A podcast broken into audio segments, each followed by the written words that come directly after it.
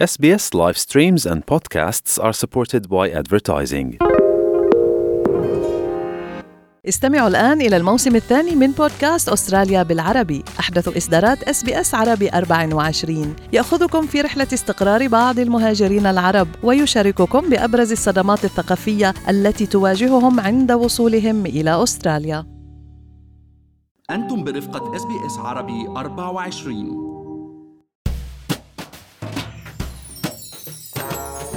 هناك حوالي 472 ألف أسترالي مصابين بالخرف أو الدمنشيا وبيعتني فيهم 1.6 مليون كيرر. ولكن هل فكرنا بيوم من الأيام لو نحن لا سمح الله كنا محلهم؟ كيف رح نتعامل مع أمورنا المالية خصوصا لو فقدنا القدرة الذهنية لإدارتها؟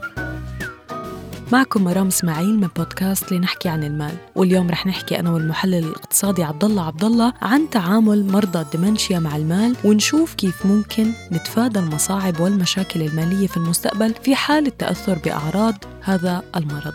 بس خليني أذكركم إنه كل اللي بنقال بهاي الحلقة هو على سبيل المعلومات العامة فقط وليس نصيحة خاصة.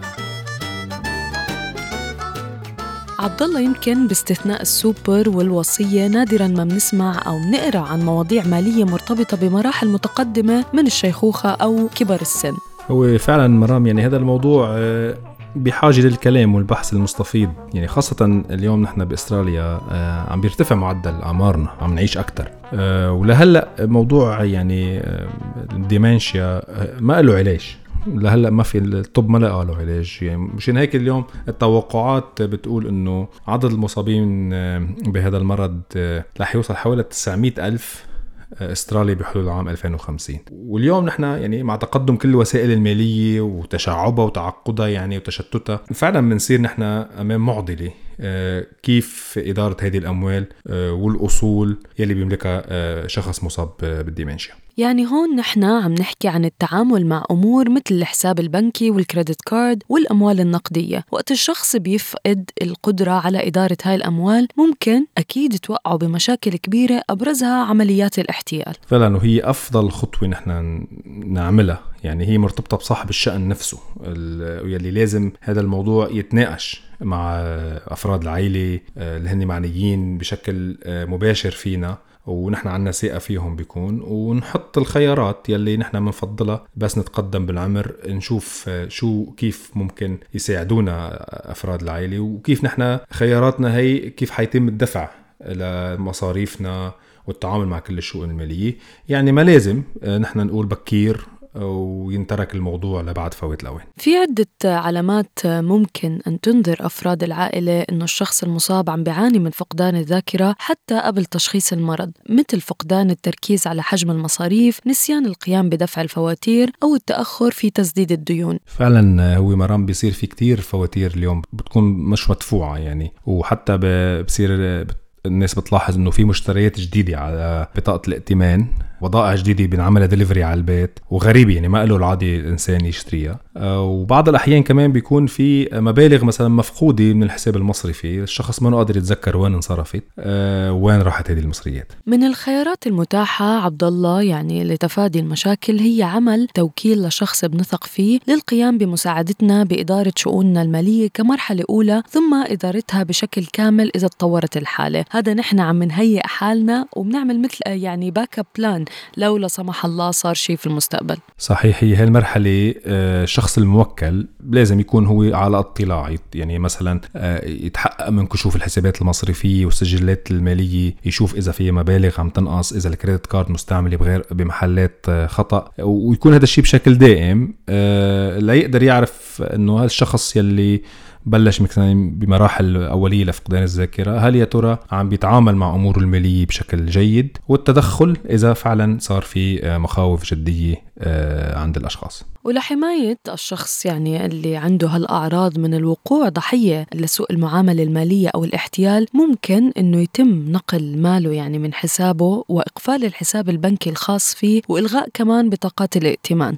فعلا نحن بنشوف سكامرز كتير بيستهدفوا هيدي الفئة. آه، من من الناس. بس بعض الأحيان مرام يمكن الخيار يكون شوي حساس للشخص المتقدم بالسن نحن بنعرف إنه الفئة من الناس آه، يمكن تكون معودين على أمور مثل driving licence مثلا مثل ال credit cards بتشكل لهم comfort zone وبهالحاله الشخص يعني آه، بيتمسك فيها. آه، ممكن ساعتها آه، ل يعني مشان الحساسية الشخص الموكل بدل ما يلغي البطاقات بشكل كامل والحساب و يعني الحساب المصرفي ممكن ساعتها نحن نلجأ لحل وسط بالبدايات إنه يخفف الحد الأقصى للاستدانة يعني ال limit على ال credit card وحتى الحد الأقصى للسحب من ال ATM أو التحويلات اليومية. نحطها بمستوى منخفض بشكل إنه الشخص المصاب يقدر يضل يستعمل يحس إنه قادر يستعمل هذا هذه المصريات ولكن دون ما يتعرض ل آه، لمثلا لخسائر كبيرة. وفي ناس عبد الله أيضا عندهم صندوق السوبر الخاص فيهم يلي هم أنشأوه وعم بديروه وهو المعروف باسم ال self management super fund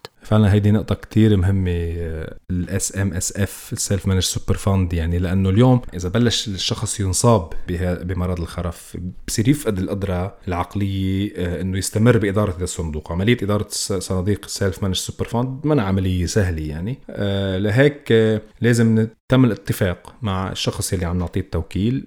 في حال طبعا ممكن عم نقول إنه شخص نوثق فيه ويكون من أفراد العائلة المقربين أو حتى في يكون محامي إذا نحن عندنا ثقة بالمحامي.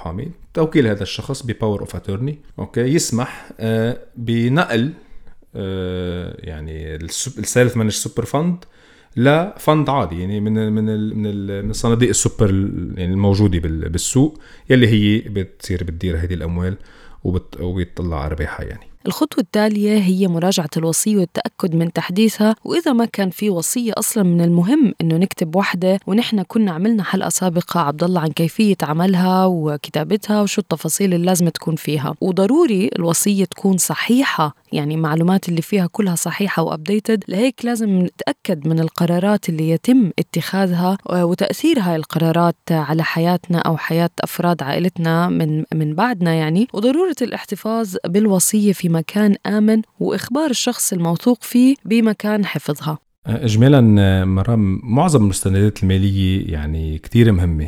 وضروري نحن يعني نرتبها آه، مثل ما بنقول نعمل لها فايلنج نحطها بمكان آه، يعني واحد. ونخبر أفراد العائلة آه، بمكان وجودها ولتسهيل الأمور وحتى يعني نخبر الشخص الموكلينه بشكل رسمي لوضع معلوماتنا الشخصية والمالية والاحتفاظ فيها كمان هو معه يكون نسخ منها ويمكن حتى نسخ مكررة مع عدة أشخاص. مثلا حتى فينا نحط هيدي الأوراق أو نسخ منها بصندوق الأمانات بالبنك يلي نحن نتعامل معه أو مثل ما كنت عم قبل عند المحامي.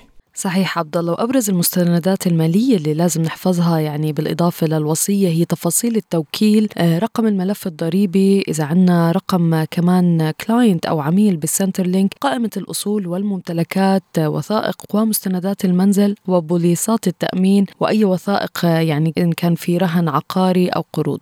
وكتير تفصيل يمكن بعض الناس بتنسى وهو تفصيل مهم هو رقم الحساب المصرفي يعني. واليوم بعالم الإنترنت آه، اسم ورمز الدخول لحساب الإنترنت. كمان كتير مهم إنه في تكون أشخاص مقربة لنا تعرف تدخل عليه. ومش بس قائمة بالأصول يلي حكيتي عنها مرام كمان بدنا نحط قائمة بالديون. آه، والمستندات المتعلقة بالقروض آه، وإذا نحن عندنا استثمارات كمان أوراق مالية شهادات أسهم سندات كل هيدي يعني لازم تكون في محطوطة بمكان في الناس اللي بنوثق فيهم عندهم اكسس عليه. يعني بالآخر موضوع شوي يعني ما خلينا نقول عاطفي آه، لأنه اليوم تقدم بالعمر مرام يعني حق. نحن أي حدا منا معرض آه، يصاب بالديمنشيا لهيك لازم نحكي بالموضوع بشكل واضح مع أفراد العائلة من دون ما نستحي. ويعني ولو مثل ما قلت إنه يكون في شوية حساسية ولكن أكيد آه، هذا بيكون مصلحة الجميع. ونحن واجباتنا للناس المحيطين بالشخص يلي عم بيتعرض لهذه الحالة إنه بدنا نحميه نحمي أمواله ومثل ما بنقول نحمي جنى العمر تبعه. صحيح عبد الله يعني زي ما قلت على قد ما هالموضوع حساس وصعب على قد ما هو مهم جدا نفكر فيه. آه خليكم معنا مستمعينا في بودكاست لنحكي عن المال. لنضل نواكب كل المستجدات يلي بتهم حياتنا المالية والعملية في أستراليا. هل تريدون الاستماع إلى المزيد من هذه القصص؟ استمعوا من خلال Apple Podcast Google Podcast Spotify أو من أينما تحصلون على البودكاست.